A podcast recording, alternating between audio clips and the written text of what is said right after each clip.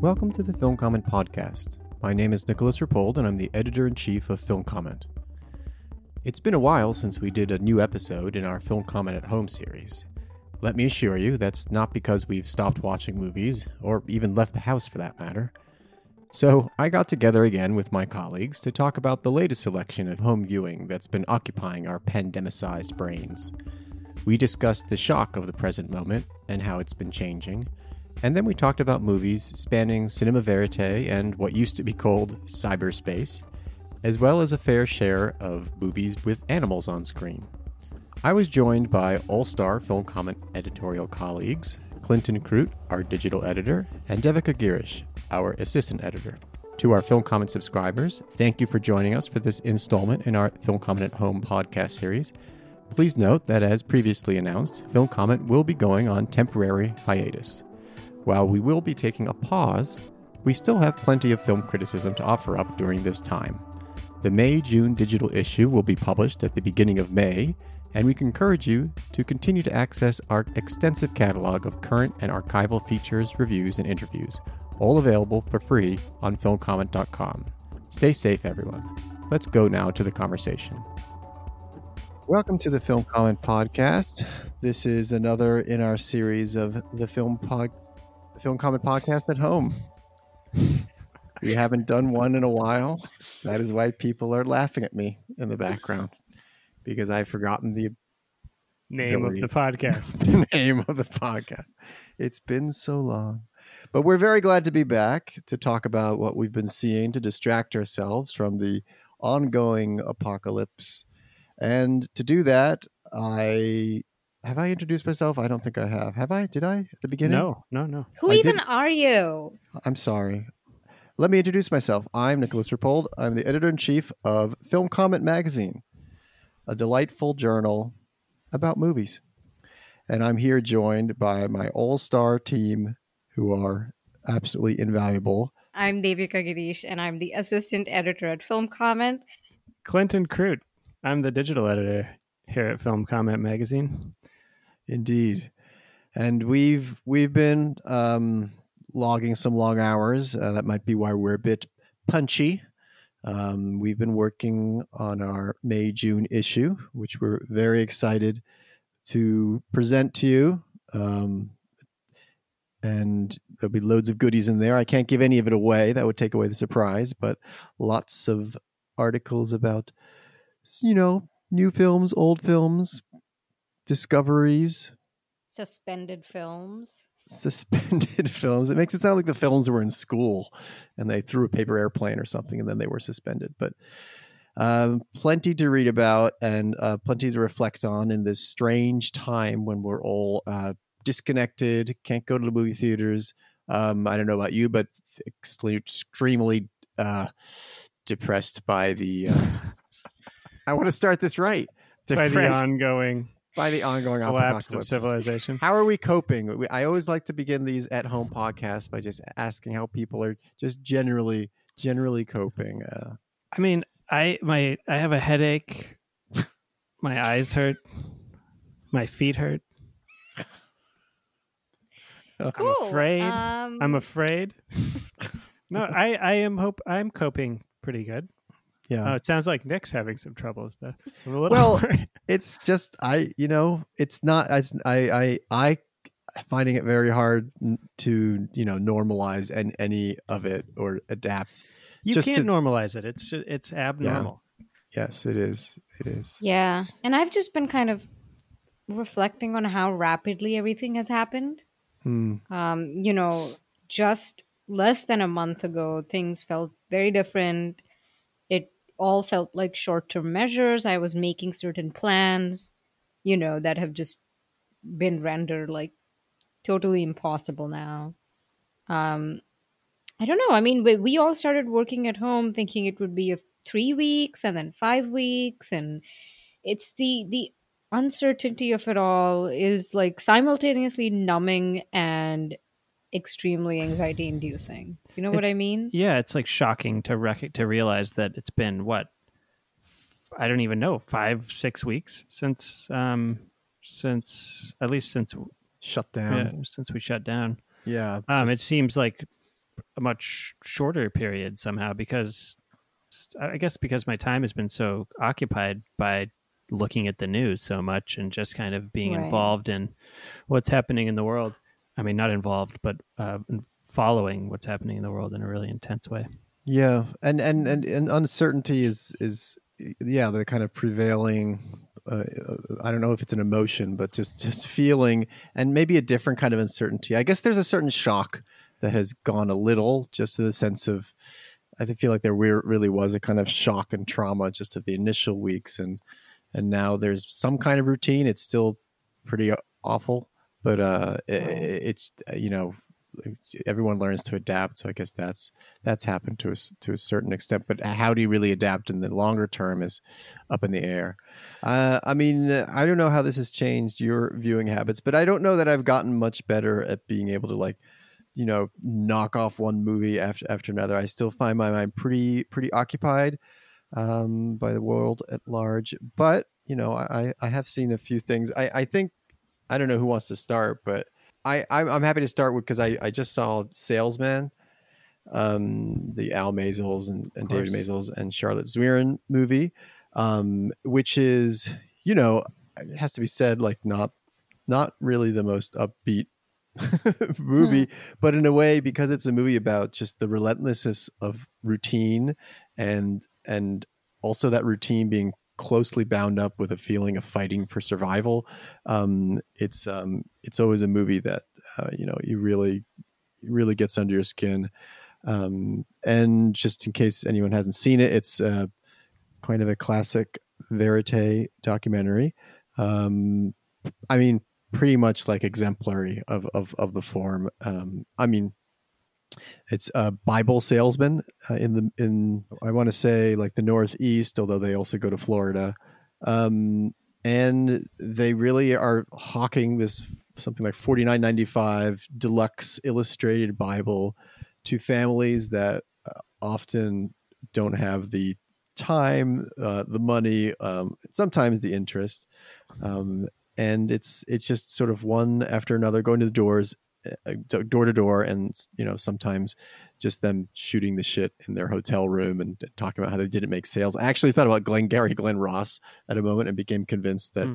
david mamet must have seen this movie and wanted to somehow bring it up to date i guess there's there's a number of like salesman epics obviously death of a salesman coming before this but um But does he sell much? He's not. They don't show him in the act of selling much. No. Salesman, do they? but just that it's his his kind of just the the, the profundity of his feeling of failure and insufficiency um, Mm. that you know when you do not sell you you you know in some way have not proven yourself you you you have not shown value you, you have not proven your value and right. as a breadwinner and and I guess the chief kind of sales kind of protagonist not the protagonist but like main figure that they follow in salesman is Mr. Brennan um, who's yeah again I think of like Glengarry Glen Ross a little but he's you know he's he's kind of he seems to be reaching the end of the line. He's just not not moving the not moving the good book.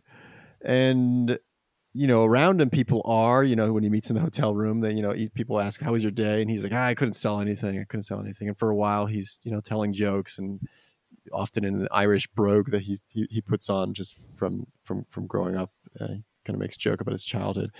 And it's it's it's tough to watch but it's it's that just that that, that feeling of someone every single day they have to fight for their survival and, and the movie's often portrayed like it's some sort of artifact of the past and that oh this world doesn't exist anymore. But i mean in a basic way it i mean it, it very much does. It's just it's not I mean, I was just thinking it's sort of like, you know, um, you know, like a proto portrait of the gig economy almost, or or the alienation of um, doing like gig work.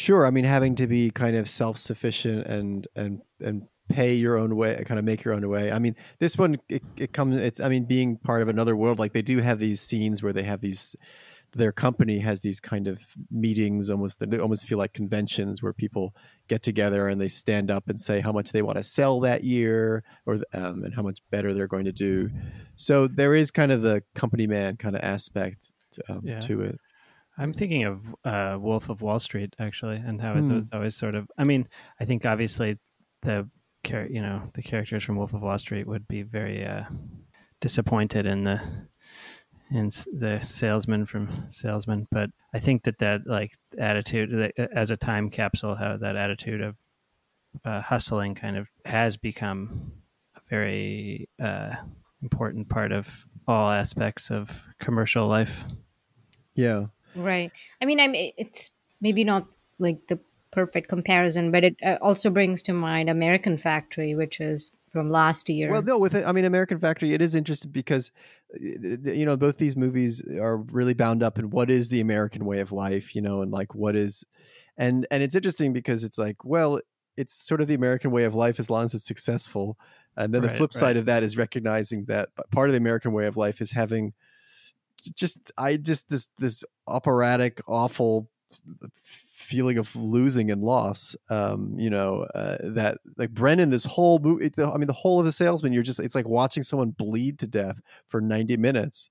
Um, and you're so close to them too. You can't escape it. Like you have this, these close ups because um, Al Maysles, who operates the camera, is just preternaturally whisker sensitive to like, you know, any moment where it, the shift in the energy in the room and when things are happening. Um, that there's there's really no escape. And yet, I guess I have to say, it doesn't feel like a, always a totally hopeless film, just because these guys have this never say die quality to a certain extent. But I don't know. That was that was salesman. But I thought I'd start us off on an upbeat note. I mean, it's um, also the filmmaking was great. I always find it interesting that they're selling Bibles too, and the well, Bibles yeah. have to be like kind of souped up, right?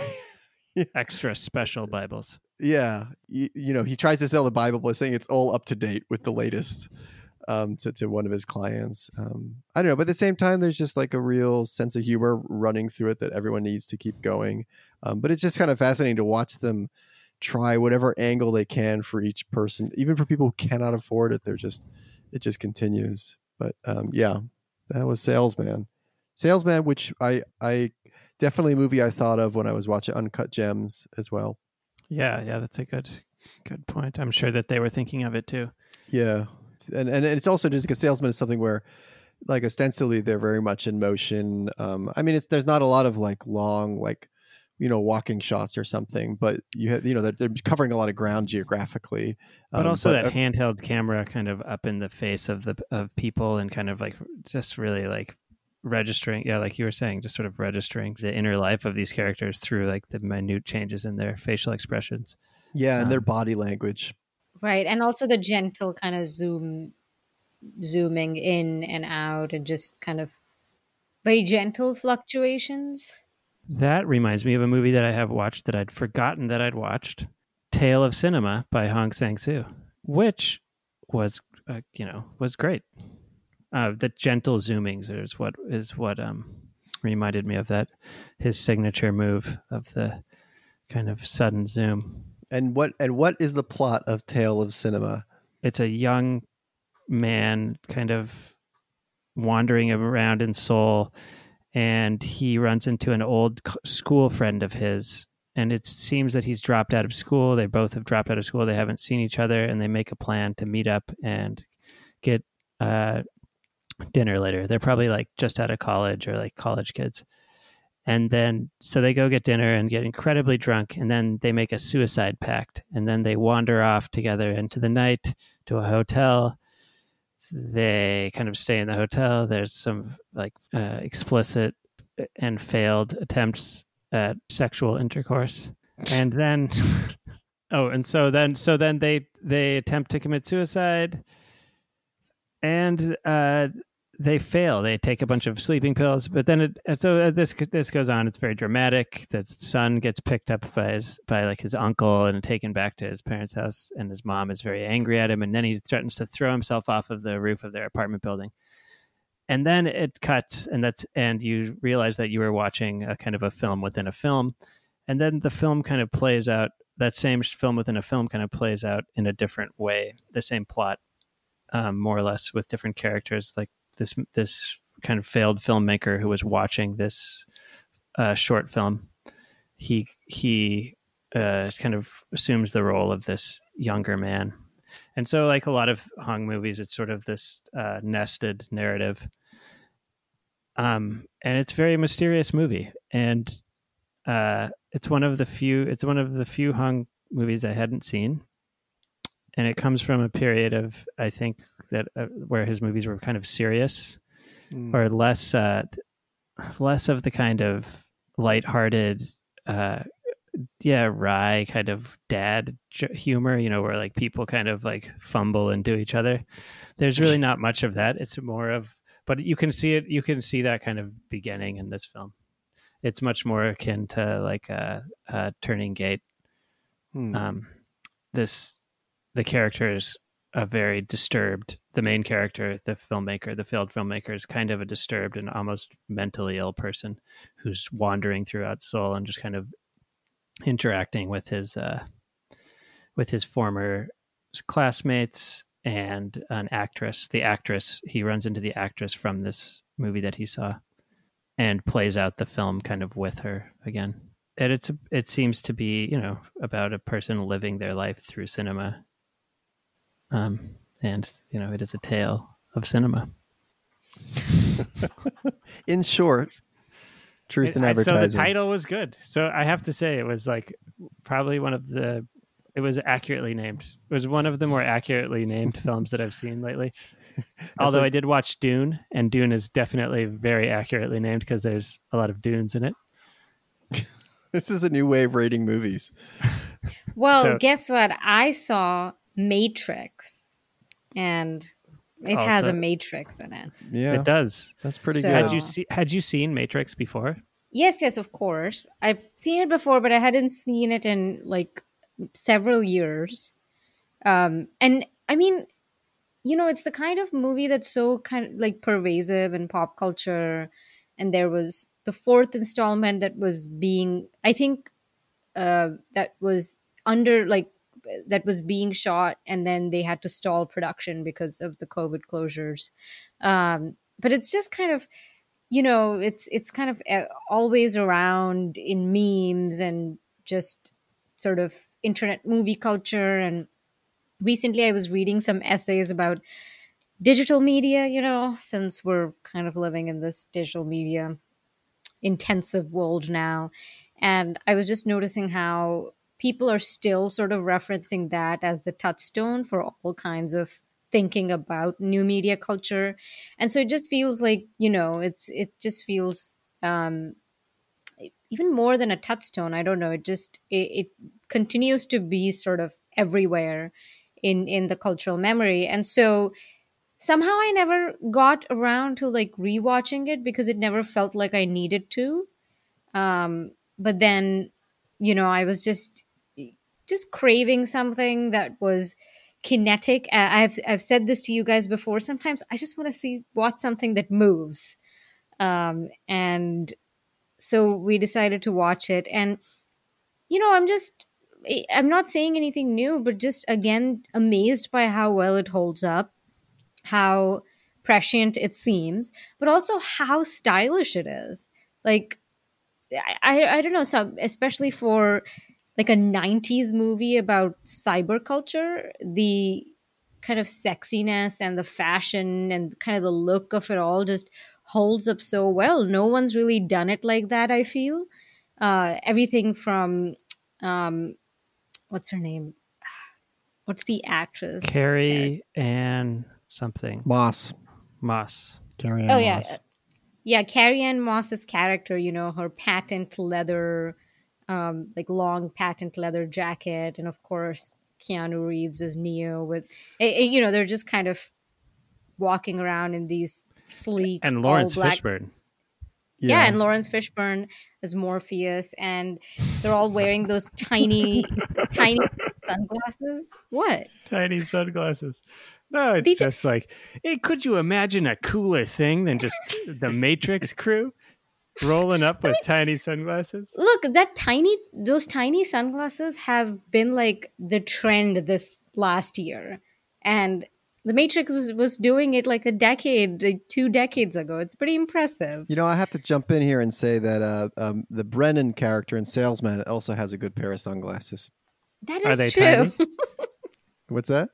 Are they tiny though? They are fairly. I remember them being fairly snug and, and stylish. Um, so oh, please. They're not as pretty stylish. fast. But here, I, I, I do have a little rant about the sunglasses in in in um, in the Matrix because I, I I did watch this movie more than once when it came out, um, Mm. and I enjoyed it and and saw it again somewhat fairly recently as well, actually. And but what always bothered me about the sunglasses um, is that I felt like they really dehumanized everyone because they made them they they took out that kind the you know the the emotional appeal of people's eyes basically. And i and the that the, and that paired with what did s- sort of surprise me not really but uh, was the the vi- just how violent it was and and how um uh you know inconsequential the the, the violence was it was it was Right. almost, it's, oh, it's very it's so purely like you know John Woo, um, purely aes- aesthetic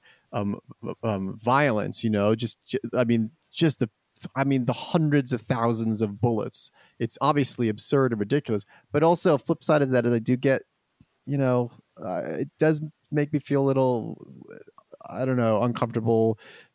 Th- Just the unreality of it. But of course, since the whole movie is flipping between real and unreal, Right.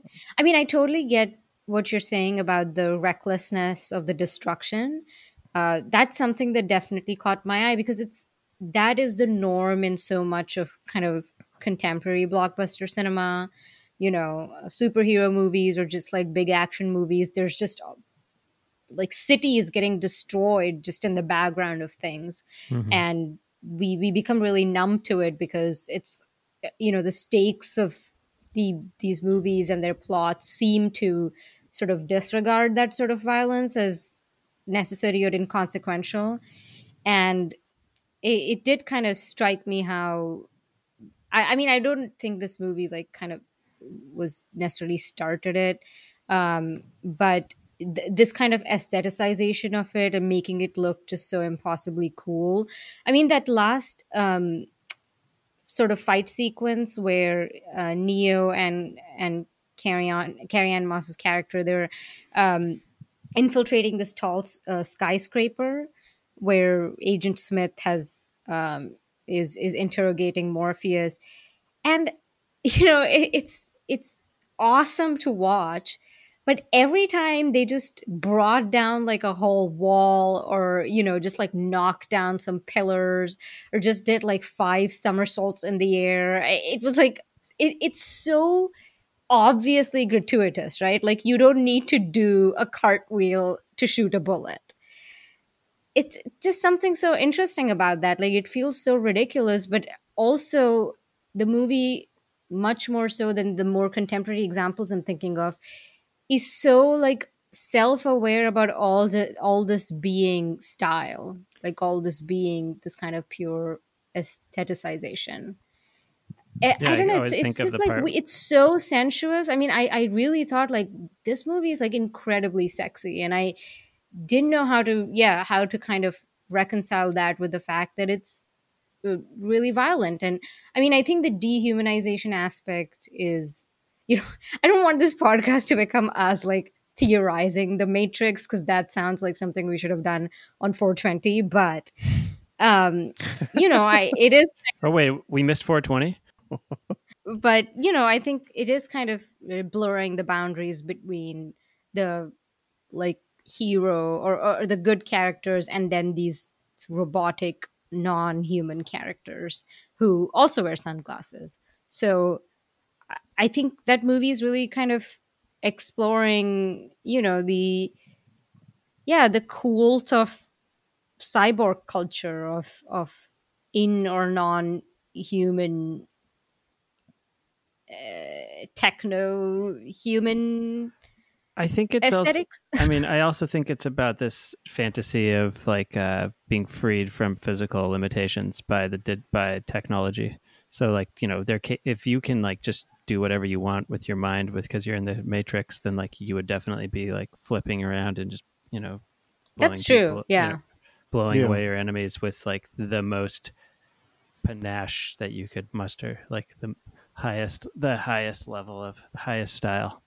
Yeah. Right. Um, Because if it materially does not matter, it actually does get reduced to just, you know, visuals and, and style and movement, like performance. Yeah, which is what I never quite like when the I I remember like the sequels never like quite added up how he was like going to be the prophet. I don't know the the plot didn't quite I because then in real in the in reality like he was learning all these skills in this digital matrix world, but um was he just I mean, it's becoming pretty like a very fat guy and like sitting in a like a couch somewhere in reality or what was happening? That sounds like Trump talking about the the hackers during Oh, the yes, election. ha- yeah. um, I mean, Yeah. yeah. I mean, it's it's. I mean, it's it's All one right, of those. I- it's also not very interesting to poke holes in the plot of Matrix. Yeah, I was about Sorry. to say it's a pretty basic, like he's a chosen one, you know, it's yeah, a yeah.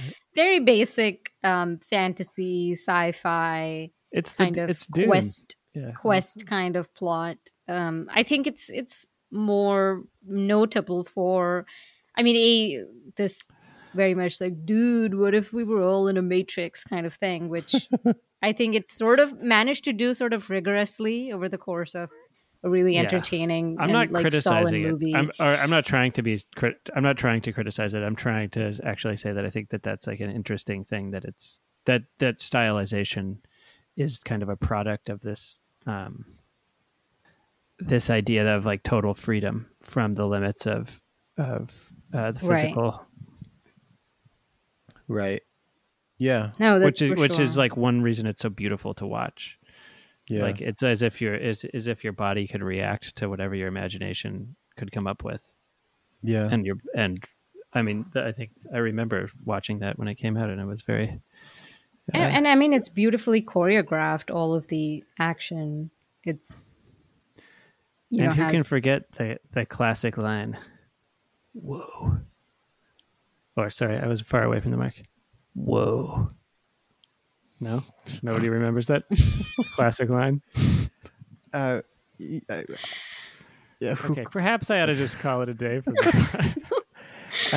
I will say I- we we also tried to follow uh, that up because we were just in a mood. We saw The Matrix and like, oh, let's watch Terminator next, and I just couldn't get through more than twenty minutes. Oh, I can go on about Terminator, but I won't. I have not Nick, seen it you recently. are like playing a type. You're like, you know, The Matrix. It may be cool for you kids, but what about all the violence? what type is that? A type that cares for your well-being. Is that the type I am? Then I'm proud to be that type. Yeah. Well, the only thing I wanted to add to, to, to the to the Matrix discussion is just that it's funny that such a vividly stylized movie. I mean, it's just as both of you were describing. It's it come comes out of this moment when the internet really has, uh, you know, ninety nine. Uh, you know, it's kind of it was breaking into, into the world economy with with like startups and everything and and yet still was this weirdly un not totally figured not totally visualized thing um and it's it feels like it's you know uh, no there's no accident to to that connection. And that i mean that's something i'm thinking of all the time now is how um you know how current events what's going on now will will will figure in terms of the imagination or, or, or not um, it's it's it's hard to say. We don't we don't have to go down that speculative route, but I just want to. I always, I always think you when you mention 1999, I always think of The Matrix in uh, relation to two other movies that I think came out around the same time, which are Event Horizon and AI.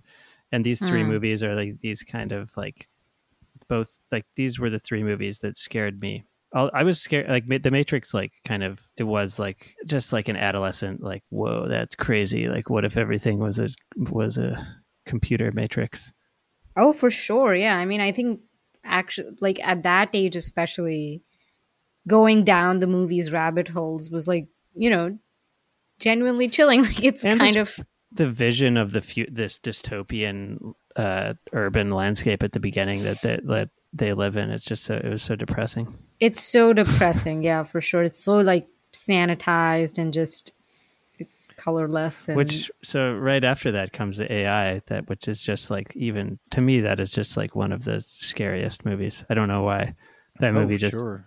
Yeah. is is just Mm. very uh looms large in my in my imagination. Yeah, I mean, in some ways, gets down to to gets down to brass tacks in, in a way that the Matrix kind of cannot. Basically, I'm kind of wondering. We've been talking about this a little bit about how everything is cinema, kind of now, because we're accessing all kinds of different experiences that we tend to do in person through live streams or videos um, or everything is media but you know Mm-hmm. us being film critics we can call it cinema um, I, is is there are there certain things that you're doing in that way that are not movies per se but have become screen based for you and uh, i'm just curious how if you've been reflecting on that experience at all I have Nick. uh, I haven't thought about it. No, no. Nick's, Nick's been cr- hand cranking a uh, 35 millimeter projector in his living room. yeah, basically, I've been just going back to the, you know, going back to the land, churning butter, you know, trying to get away from these. But you know, like people are doing Zoom weddings. People are Are doing. pictographs cinema? That's the question that Nick's been pondering. hieroglyphs. yeah. No, I mean it's true. I mean, I, I have I definitely been coming to mind because the the way things are, it feels like everything's been made concrete. All the things we worry about. Oh, are we on our phones too much? Is our world too mediated? A lot of things that were theoretical or partly theoretical, um, or you know, we were always projecting to the future. What would happen if we continued this way?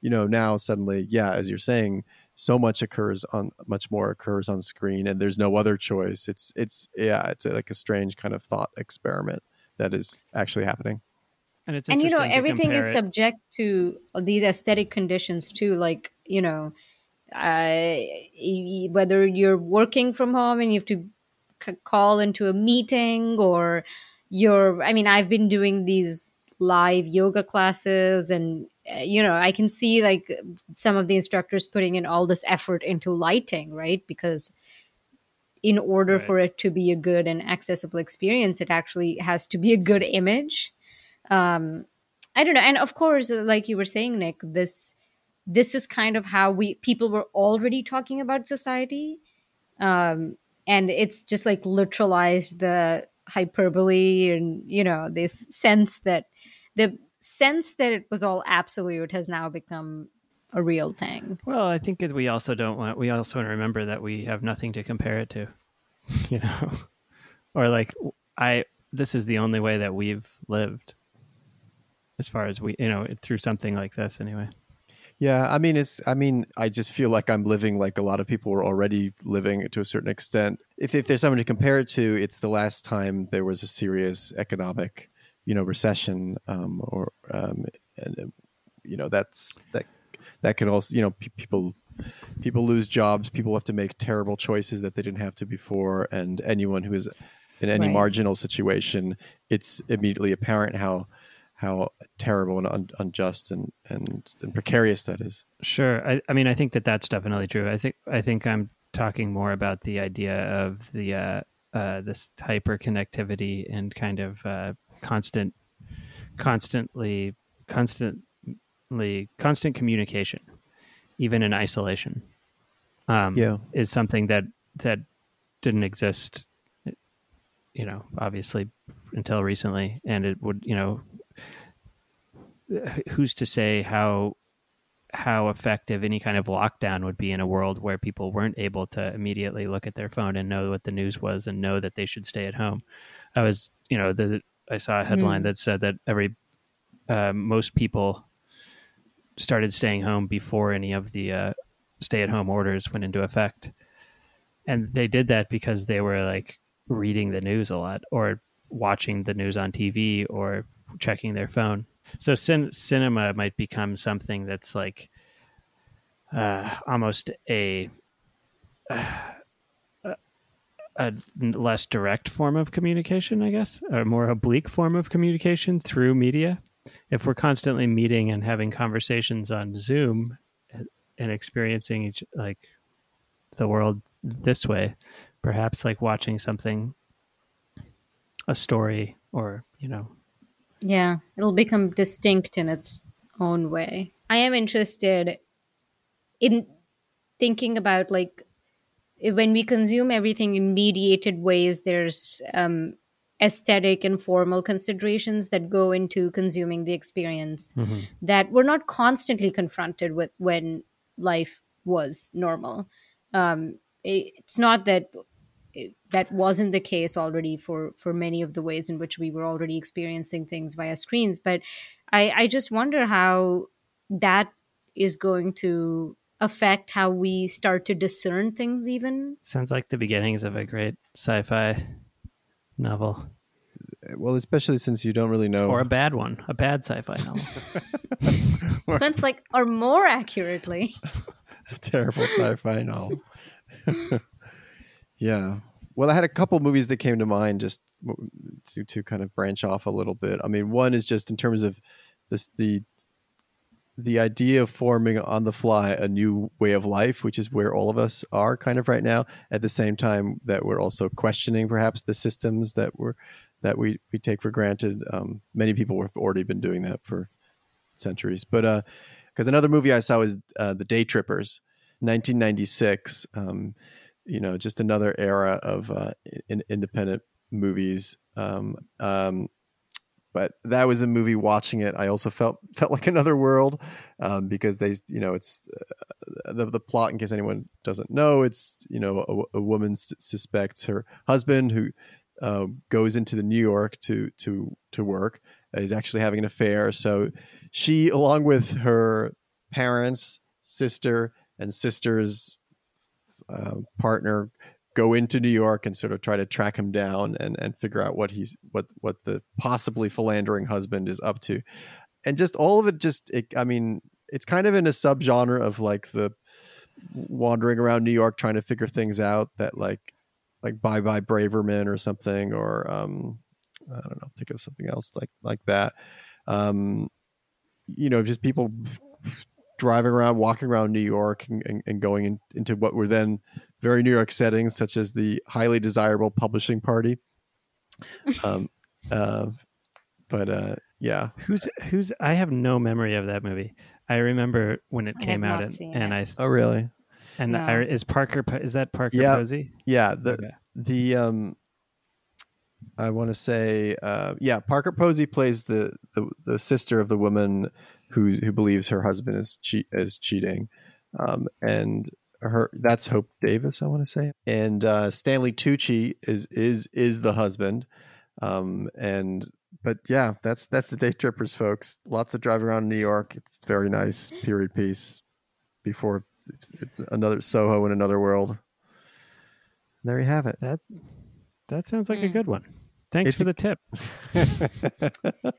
There's also Campbell Scott in it. I began to think about Campbell Scott. He suddenly struck me watching him, and he plays this like you know very smooth talking um, author, uh, another kind of dearly departed type on screen, um, who is somehow like a lady killer and is uh, walking around in a sh- kind of shabby blazer or whatever. Um, but you know, he has the Campbell Scott voice, where where just this very kind of smooth sort of voice. And I began to wonder if Campbell Scott, who is the son of George C. Scott, Right, which is a, which is so strange. totally different I voice. like he looks also looks completely different. I Eh, I think I- you see it. I I could never see it. I see. I well, Campbell Scott is kind of like he was hewn out of the rock that was George C. Scott, and and you could you could like you could like carve out three or four Campbell Scotts out of George C. Scott. Um, just what 'cause- is anyway, the I'm point sorry, of this, He's just like a he's like a an a, What a is this? thin. aside I, I wasn't commenting on either their weight, more just the monumentality of George C. Scott and George C. Scott, famously that kind of you know gravelly voice. I I Yeah. started to wonder if Campbell Scott had done his smooth voice in sort of a you know over overreaction. Pushback that Yeah, the, that uh, he cultivates his individuality. the anxiety of it of influence. Yes, exactly. That's so. That's that's where Daytrippers took me. Um, that may, reminds. I I recently watched uh, the Day of the Dolphin, the, Yeah. which, with with George C. Scott, which Yeah. is a, a, a totally bonkers movie. Um, directed by Mike Nichols. directed by Mike Nichols, about George C. Scott is a dolphin scientist doing secret ex- experiments on an island located somewhere in like the Florida Keys, uh, who's like an internationally renowned dolphin expert, who's a real like bad boy of the dolphin science world. like he just he just doesn't. He he goes to like a conference and just kind of like sloughs people off and just doesn't really uh, give a fuck about anything. And he gets and somehow like the CIA catches on to his experiments, which are I don't know if I'm spoiling. Can I spoil? I think you'd actually be saving a lot of people because I, I found that movie pretty, I don't know, rough, rough going. I liked it. Curiosity. Uh, I think it, I, This I- is a movie listen, made in the 70s. Please go ahead and Spoil? spoil it. Hey, we distantly everything is there is no there is no yeah there is no uh, new movies anymore. It's all everything is contemporary, right? Exactly. So s- everything is Okay, spoiled. I'll spoil it. Guess Every- what Yeah. he's treat. Just guess. uh, First of all, guess what he's doing to the dolphins. Uh, Not doing to them, Um, teaching, teaching them. Language? That's right. He's teaching them to speak. He's Oh. teaching his his son. He also has this weird father son relationship with the dolphin. He's teaching him to speak, and it is truly one of the weirder things I've seen in in a like a A level Hollywood movie. Is the dolphin speaking? This is- This is I- reminding me of I'm- that video Nick sent me uh, while we were working the other day with what was that baby movie? Oh, yeah, Baby Geniuses. Yes. no.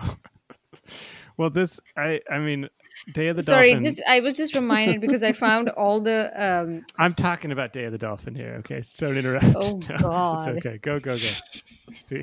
go. Sorry. I was just gonna say that I all the scenes of the babies talking in those in that trailer were incredibly unsettling, and you know there was this mismatch between their lip syncing and the words that were being pronounced far too eloquently for babies of that size.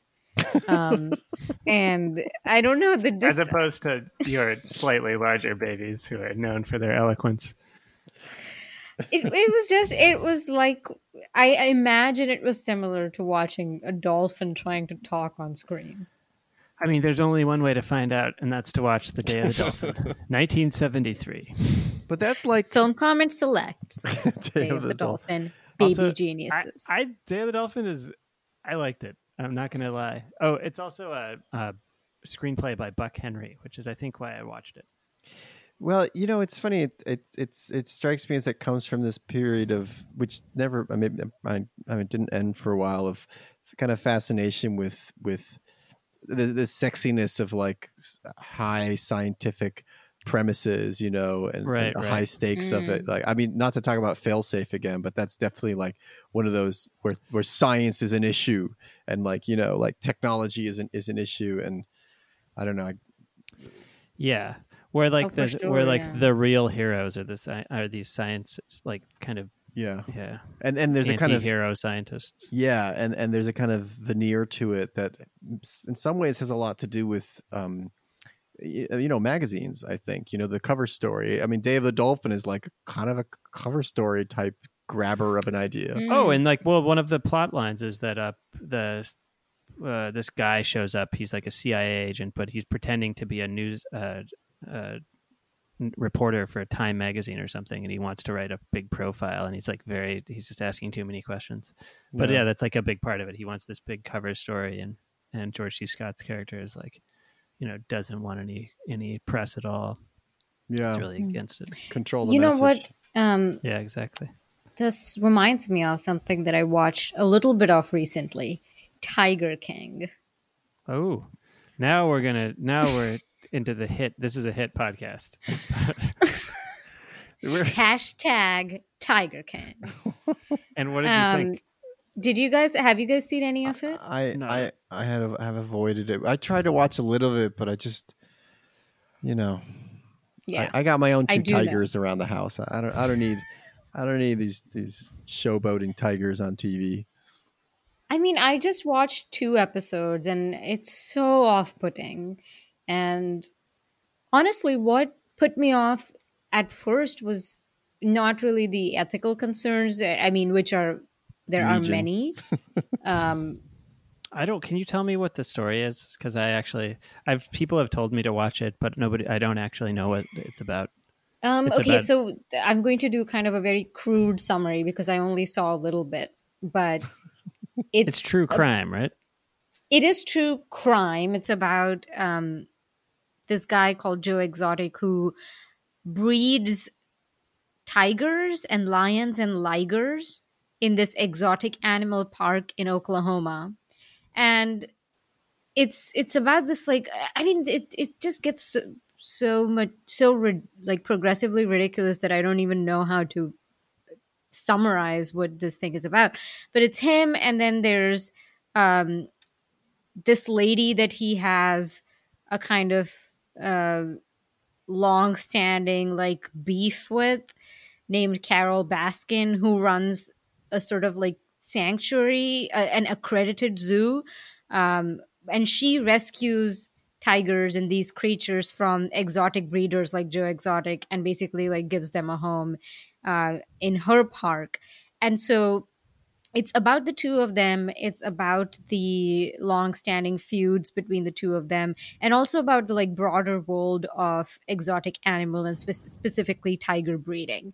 And there's like so much nefarious stuff that happens within this world and at their respective parks. I mean, Joe Exotic, he has like two husbands who at some point it's sort of revealed that they were not really gay and they you know they were like dependent on him for drugs.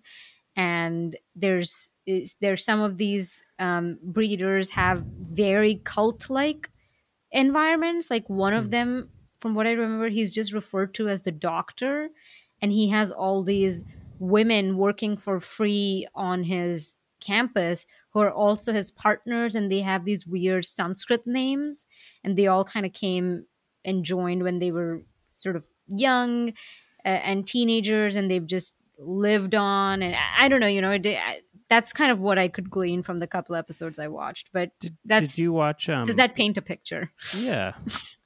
Did you watch Um, Wild Wild Country? no i haven't though that has been recommended to me and i I i, I would not recommend it. oh really Yeah. okay I, th- I mean, this. That's why I think I'm resistant to watching this. Um, but you can tell. Uh, what's your cinematic take on? Well, so you know, obviously, from a reporting, documentary filmmaking point of view, um, and just like ethical point of view, there's a lot wrong with the series. But the thing is, you know, from a cinematic point of view, all that is so immediately telegraphed. Just even if you watch just a few scenes, what put me off as for off at first is just, you know, this kind of very like cliche music cues i mean which is all part of just television and reality television but all these like expose scenes and these reenactments. I mean there's tons of reenactments and there's reenactments of things that you don't need reenactments for. Like you know what you know it's just like someone recalls like going into a room make and a there's just like a cereal. it's just there's just a reenactment of someone walking into a room and it's like we know what a room looks like. You know i don't need a demonstration. I mean maybe they think like now we're all indoors and we need to be reminded what life looks like but there's just like reenactments of every single thing and there's I think it's a desire to stretch out the sto- to Yep. what to stretch out something that should be a f- one film. To like exactly. ten i mean this, right and it's adapted from a book and from basically from the the origin was an investigative journalism piece and it's kind of this very uninspired way of you know uh, trying to turn journalism into television without really breaching any new ground. Um and so for me it's like i don't even have to watch i didn't even have to watch more of it to really like get to why this people have been saying it's shady and it makes all these conclusions and it kind of glosses over a lot of the abuse that's at the heart of the series. And Yeah, I mean, Netflix did a so this guy is now in jail because he was convicted of a variety of things, include you know, including exotic breeding, but also of a plot to murder that woman right. that he's feuding with. And Netflix did like an interview with him in jail as part of this like promotional, the promotional you know it's just media it's just a this. sleazy sensationalist thing, right which And even be kinda talking about it makes me feel kind of icky. But eh, that's the thing; it wasn't fun. I will admit, I sunk to pretty low depths these last few weeks.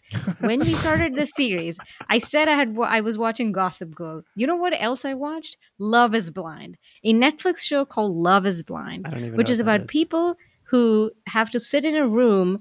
Uh, and talk to each other through the wall, and they can't see each other, and then they have to marry each other What? without seeing each Marry other. Marry each other? Yes. How, is this is this legal? Wait, it's about forced marriages? No, not forced. Like they sign up to be on this reality show. it's paid marriages, Nick. Oh, yeah, Paid sorry. And oh, oh, okay, that's they- all right. That's fine. They do these dates through, and then they can like they. they're the idea is like you you propose to someone without having seen them, and so then they get engaged, and then the show follows them.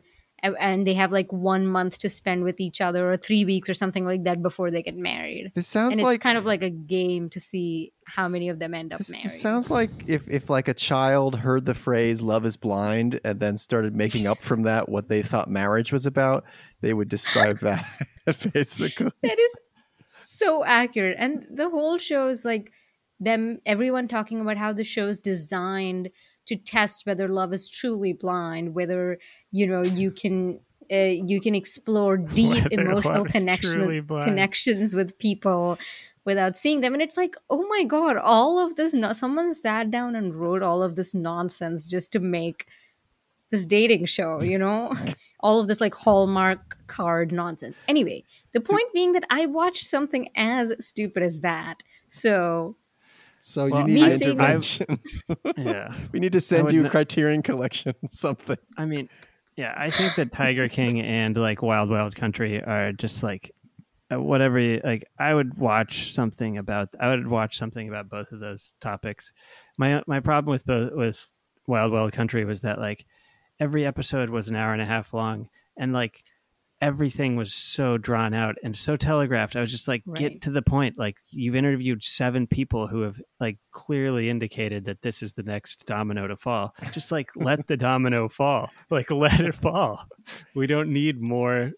Like, so it takes, you know, five episodes to even establish like what the story is that you're supposed to be interested in. It's just uh, it was it was unwatchable. Uh, the one thing I'll say about the ti- about Tiger King is that it made me remember this movie Roar. Do you, do you- I don't know if you've seen this, but it, it for some it got like a No. small like like revival re-release like of I don't know a few years ago. Roar um, stars Tippi Hedren and her daughter Melanie Griffith. Um, Uh, I do remember this. i do yeah. it's I was just it's i mean it in its own way it's probably just as like reckless but the very loose story is that their family a family comes home comes to like a to live or i don't know lodge at a at a at a lodge in in in the the, heart of uh in the heart of africa I can't remember the exact country. It's not important because the whole movie is completely nonsensical. Uh, but unfortunately, it, it's been tot- It's the, the the lodge, the building has been totally taken over by lions and tigers and uh, all manner of wildlife. So most of the movie is basically them just trying to fend off lions that really just look like they were let loose to roam.